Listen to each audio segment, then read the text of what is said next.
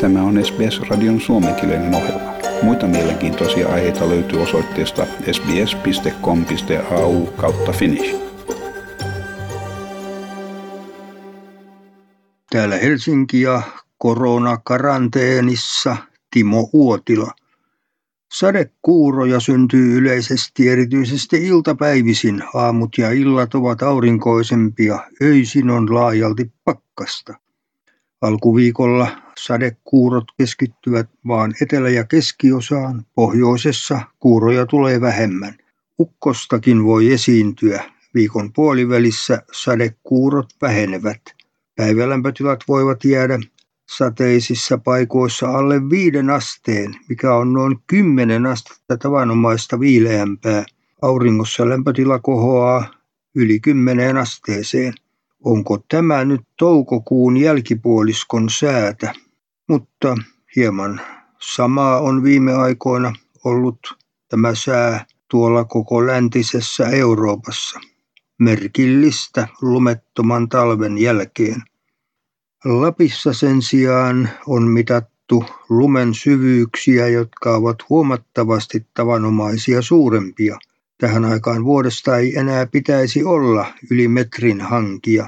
Viileän sään vuoksi lumi ei ole sulanut vauhdilla, joten kevät-tulvat eivät ole päässeet pahoiksi.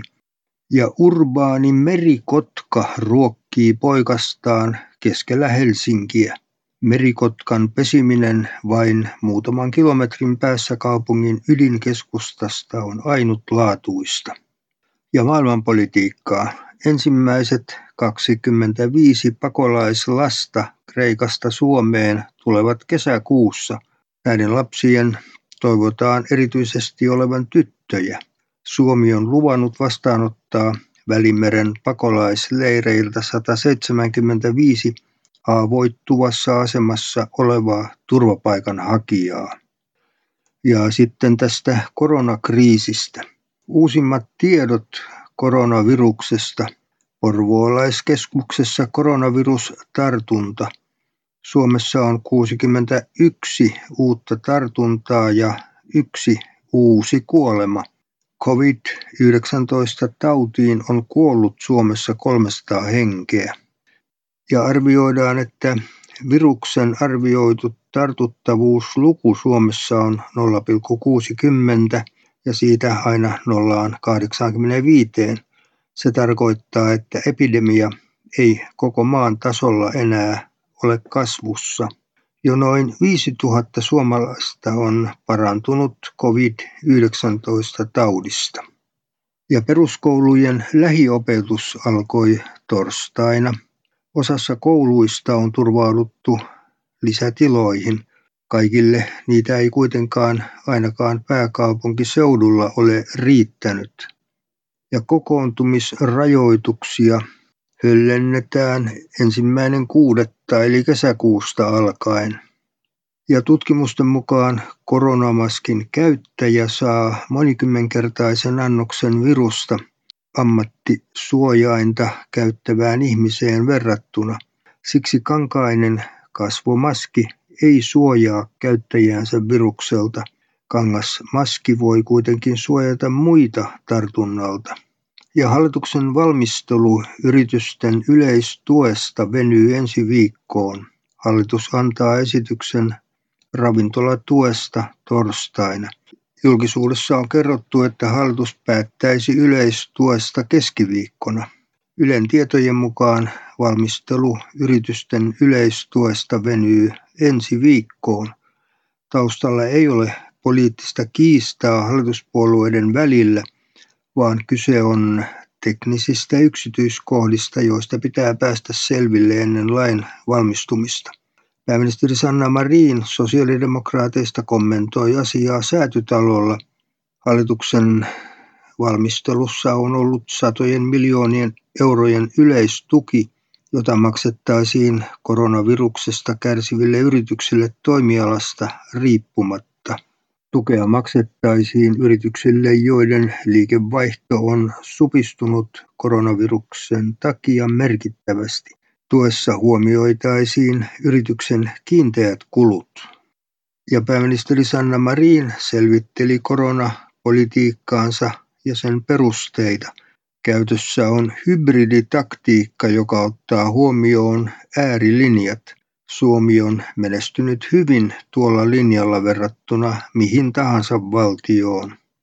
Maailman kamppaillessa koronavirusta vastaan yksi peruskysymyksistä on se, kuinka vaarallisesta viruksesta oikein on kyse. Tuoreimmat tutkimukset maailmalta viittaavat valitettavasti siihen, että koronaviruksen aiheuttamaa kuolleisuutta on Suomessa aliarvioitu. Ja Ylen kysely kertoo, että ikäihmiset toivovat, että saisivat käyttää omaa harkintaa. Nuoret sen sijaan jatkaisivat yli 70-vuotiaiden tiukkoja rajoituksia. Opiskelijoista puolet on tiukkojen rajoitusten jatkon kannalla, eläkeläisistä vain 27 prosenttia. Kyselyn perusteella suosituin malli olisi se, että hyväkuntoiset yli 70-vuotiaat saisivat toimia kuten muutkin. Kaikista kyselyyn vastanneista 40 prosenttia kannatti tätä ajatusta. Ja Laakson sairaalassa levinnyt koronavirusepidemia on johtanut potilaiden kuolemiin myös tavallisilla vuodeosastoilla. COVID-19 tautiin on Helsinkiläissairaalassa menehtynyt potilaita, jotka ovat olleet hoidossa alun perin muista syistä. Ja Suomi purkaa matkustusrajoituksia maakohtaisesti ja ainoastaan jos tautitilanne on samankaltainen. Sisäministeri Maria Ohisalon mukaan suunnitteilla ei ole Pohjoismaiden matkustajakäytävää. Ja sisäpolitiikkaa. Kokoomuksen Petteri Orpo arvosteli hallituksen strategiaa. Sanna Marin vastasi tiukasti Twitterissä. Hän sanoi, että olen vastannut noihin kysymyksiin. Kokoomuksen puheenjohtaja vaatii hallitukselta laajempaa testausta ja selkeää suositusta suojamaskien käytöstä. Keskustelu ja kiistely oikeasta taistelutaktiikasta koronapandemiaa vastaan jatkuu. Ja taloutta. Suomen EU-vastuut voivat kasvaa jopa kymmeniin miljardeihin euroihin koronakriisissä. Huolestuttaa, sanoo Eurooppa-oikeuden professori. Eduskunnan perustuslakivaliokunta aikoo selvittää, onko euroryhmän viime viikon päätös EVM kriisirahaston käyttöönotosta Suomen perustuslain mukainen. Ja kuuntelin radiosta nobelisti Bengt Holmströmin arviota koronasta ja Suomesta. Suhdetta koronaan hallitsee pelko. Suomen Työttömien ja vähäväkisten turvallisuusverkot estävät meitä näkemästä, miten paha romahdus on uhkaamassa. Yhdysvalloissa asuva Holmström näkee, miten toisella tavalla siellä nähdään lamakaudet. Ne ajavat työttömät helposti katuojaan. Holmströmiä huolestuttaa myös, miten käy kehitysmaiden. Ja radiossa haastateltiin talousasiantuntijaa Roope Uusitaloa. Hän pitää selvänä, että koronaepidemiaa seuraava lama on paljon syvempi kuin vuoden 2008 jälkeiset tapahtumat. Näyttää siltä, että edessämme on 2020-luvun menetetty vuosikymmen. Toivottavasti asiat eivät ole sentään noin synkästi. Vaikka koronavirusepidemia on hetkellisesti laskenut päästöjä eri maissa, ei tilanteesta ole asiantuntijoiden mukaan apua ilmastonmuutoksen torjuntaan. Kyseessä on hyvin lyhyt pudotus päästöissä, ellei esimerkiksi elvytyksellä saada pidemmän aikavälin muutoksia aikaan, toteaa Suomen itsenäisyyden juhlarahaston Sitran johtaja Mari Pantsaar. Ja työ- ja elinkeinoministeriön kansliapäällikkö Jari Gustafsson ehdottaa Ylen A-studiossa, että korkeakoulut voisivat koronatilanteen vuoksi ottaa aiottua suuremman määrän opiskelijoita sisään kouluihin. Tällä ehkäistäisiin nuorisotyöttömyyden nousua. Kansliapäällikön mukaan nuorisotyöttömien määrä on koronan myötä noussut 30 000 40 000. Tämän lisäksi 45 000 korkeakouluista valmistuvaa on tulossa työmarkkinoille. Ja Suomi kouluttaa nuoria väärille aloille. Ilmastonmuutoksen käytännön osaajia tarvittaisiin nopeasti. Neljän vuoden rahat jaetaan nyt. Ja koronaviruksen takia asetettuja matkustusrajoituksia poistetaan eri maissa, joten lentoyhtiö Finnair lisää asteittain lentoja heinäkuusta alkaen. Heinäkuussa Finnair lentää Euroopan tärkeimpiin keskuksiin, kuten esimerkiksi Berliiniin, Brysseliin, Lontooseen, Moskovaan ja Pariisiin. Elokuussa alkavat lennot muun muassa Barcelonaan, Madridiin, Milanoon ja Roomaan. Aasiaan Finnair lentää heinäkuussa muun muassa Pekingiin, Shanghaihin, Tokioon, Singaporeen ja Bangkokiin.